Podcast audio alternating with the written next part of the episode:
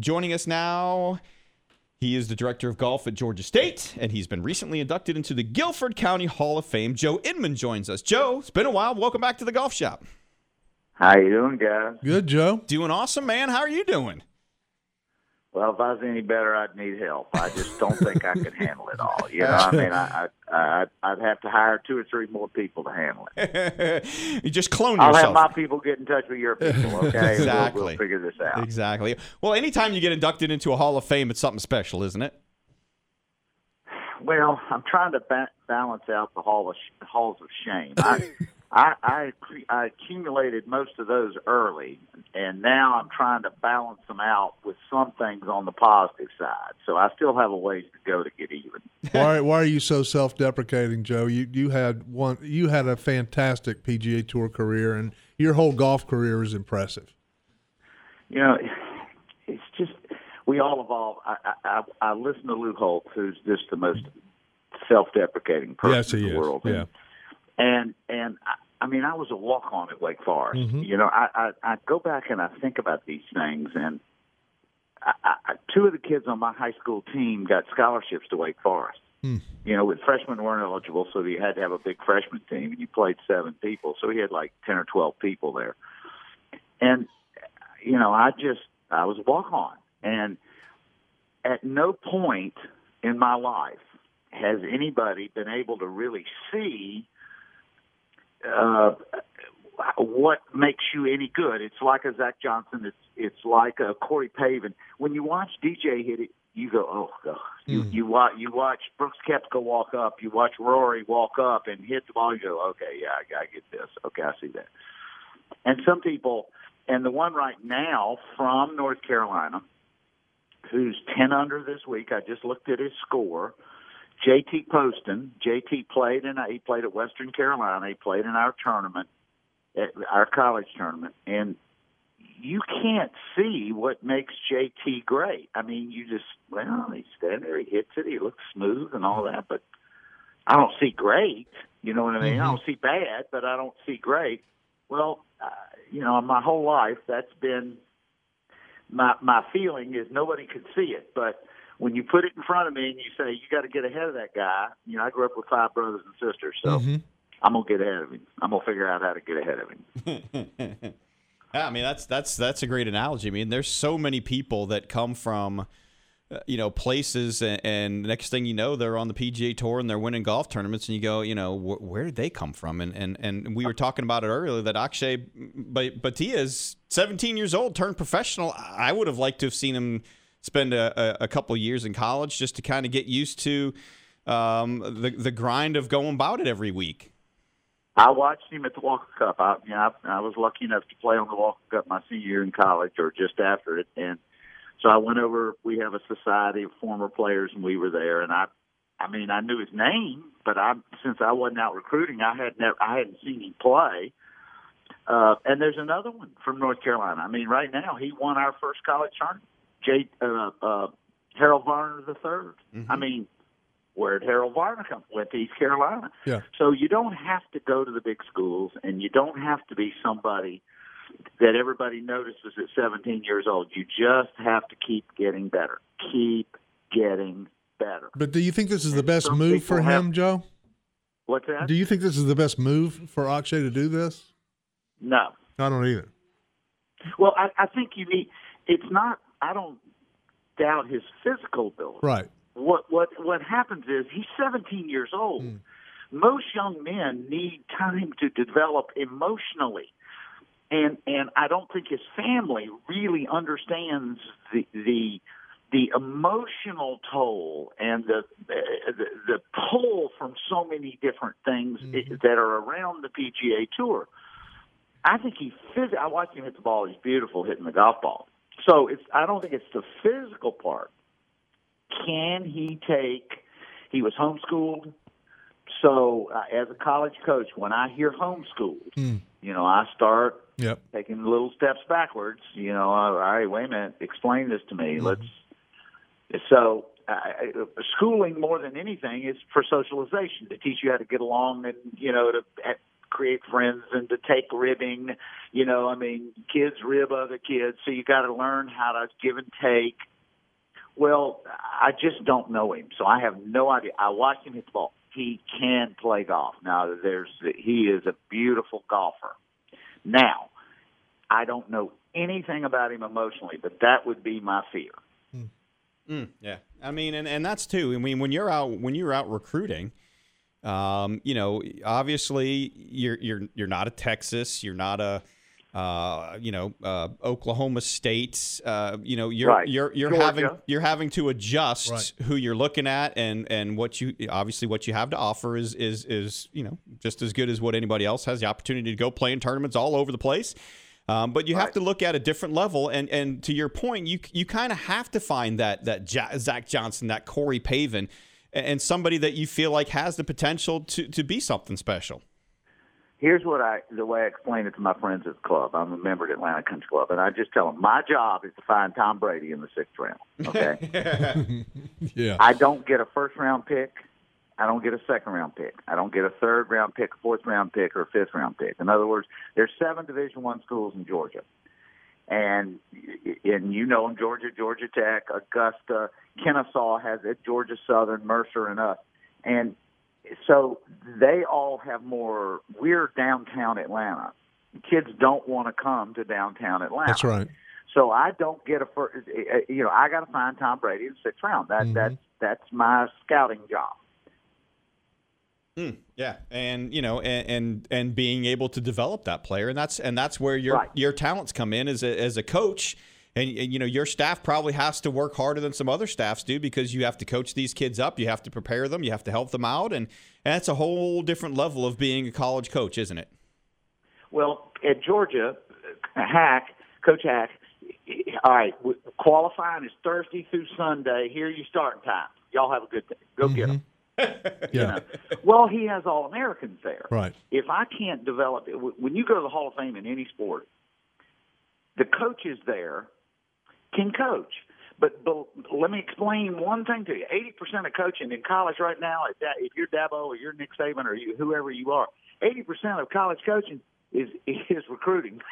Yeah, Let for me sure. tell you, Yeah. if you don't have the players, I don't care how good a coach you are. So the first thing you got to do is be able to recruit. The Hall of Famers can also coach, but they can recruit first. Right. Bobby Bowden was a recruiter. Yes. You know, Lou Holtz was a recruiter. John McKay at Southern Cal was a recruiter. Johnny Wooden. I, I, give me Bill Walton and Lou Alcindor and go down the list of all these players. Mm-hmm. I would have been in the Hall of Fame, and I don't know anything about basketball. Right. That's, Now, I that's might not have won 11 in a row, but but you'd have won some in there. Yeah. I just, Joe, I just want to remind the listeners how great of a player you were. You won the 76 Kemper. Um, and I don't understand why you didn't just wait one more week on Sunday and win the U.S. Open. I, I think that's because I caddied in that U.S. Open in 76 in Atlanta. Um, and, and Pate, yeah. Yeah, yeah. I made the cut. I finished in the top 20. Actually, so I I- had a good tournament. Yeah, but you did, and, and I was going to remind people of that. You, you- your U.S. Open record was was really good. Seventy five, you finished fourteenth. You finished T twenty three the next year, T sixteen, T sixteen, and eighty. Uh, you had a you had a really good career. Three straight wins at the Pacific Bell Senior Classic when you got on the senior tour. Um, just a really great career. Plus the the North and South Amateurs as, as, as an amateur. So Joe Inman was formidable. Pe- people, I, I need you to know that. you know, it's really, it's just, and yet when I go play, I go play with the kids, Do and you? I say, give me my tee box. Yeah. You know, I mean, I'm 71 years old. Give me my box, and they said, nope, not going to do it. Said, you're gonna beat, you're gonna beat me from up there. I got to get you back here. You know, I said, well, you ain't gonna beat me back here either. But I, I, I got a little better chance. I, I just, there's something inside of people. I don't, I can't quantify it it just seemed after you grow up in a house like I did with less than 2,000 square feet. I mean, this is a true story. I, I'm going to tell you as true a story as there is. Four or five years ago, we were playing UNCG's tournament at Grandover, and so the kids, you grew up in Greensboro. I was talking about my kids and, and me about my brothers and sisters in the house, and they said, "Coach, you're like the other old people we all know. You walked uphill both ways Right, yeah. in the snow. Right. You're a liar. Your Yeah. house was not that small." I mean, there's no way. So I said, plug in your thing, 2515 Timberlane. So somebody, you got maps. Okay, we went to the house and we sat in front of the house, and and they sat there looking at this house and went, "Oh my god." He's right. And and so I went up to the door. A guy who bought it was an he bought the house leading up to in like oh four oh five somewhere there for ninety nine thousand dollars. Okay. Hmm. Now y'all know the real estate market. What kind of house can you buy for ninety nine thousand dollars? Not much. Yeah. But I bet you're close to your siblings because of that, Joe, Joe aren't you? Oh. not not literally, we- figuratively. Yeah, so no, we just I swear we just because none of our kids can believe we all take them to the house because they just none of our kids. Uh, we all say we want to grow up to be you know one of our children. Mm-hmm. I, that's what I wanted to be. I want to be one of my children. You know, so well, j- just touch on that. Uh, you know, the, talking about playing and and how fine a line is it between being on the PGA Tour and not being on the PGA Tour? well, it's gotten finer. Mm-hmm. I mean, it's just more. di- It was hard in our time, but I tell the kids on my team in my tour in the 70s and 80s, par 144. Okay, 72, 72 for most courses. Par made the cut a lot. yep. 144 made the cut. Now I didn't make it every week, but 143, 142, 144 made the cut.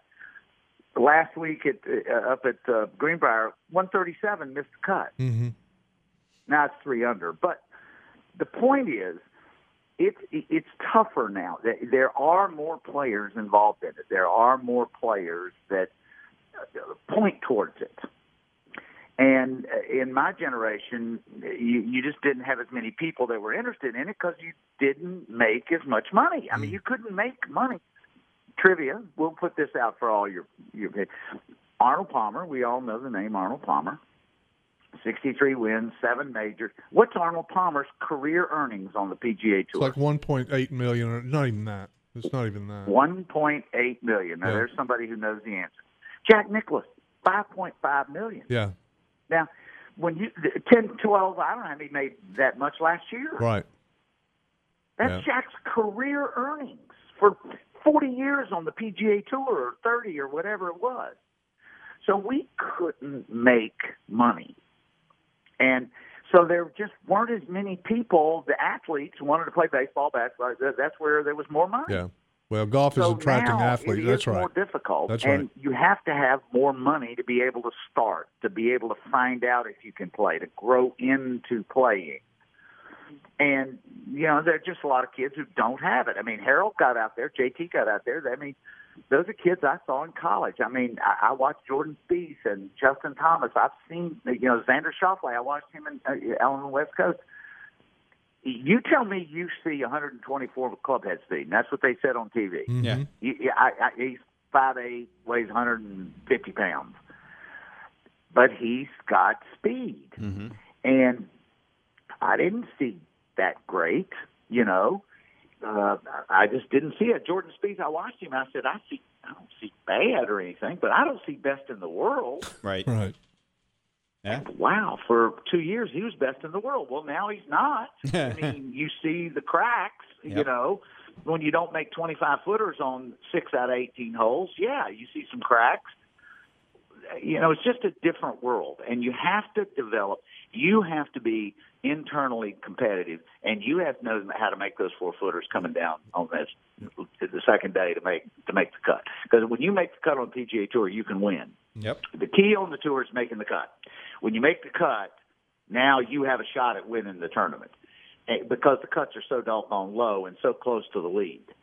And some guys I played with, they just were bigger and stronger, hit it everywhere, and they shoot 73, 74. Mm-hmm. you know, and I shoot 72, 72.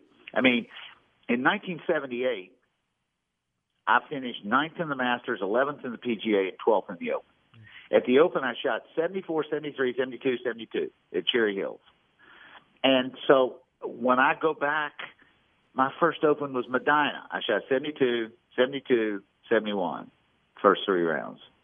If if I shoot 72, I'm in a playoff the last day, and I've done it three days in a row. Well, I choked my guts out, but I shot 77. But you know, but the point is, uh, you, if you shoot 72 on my tour, you could do okay. Yeah.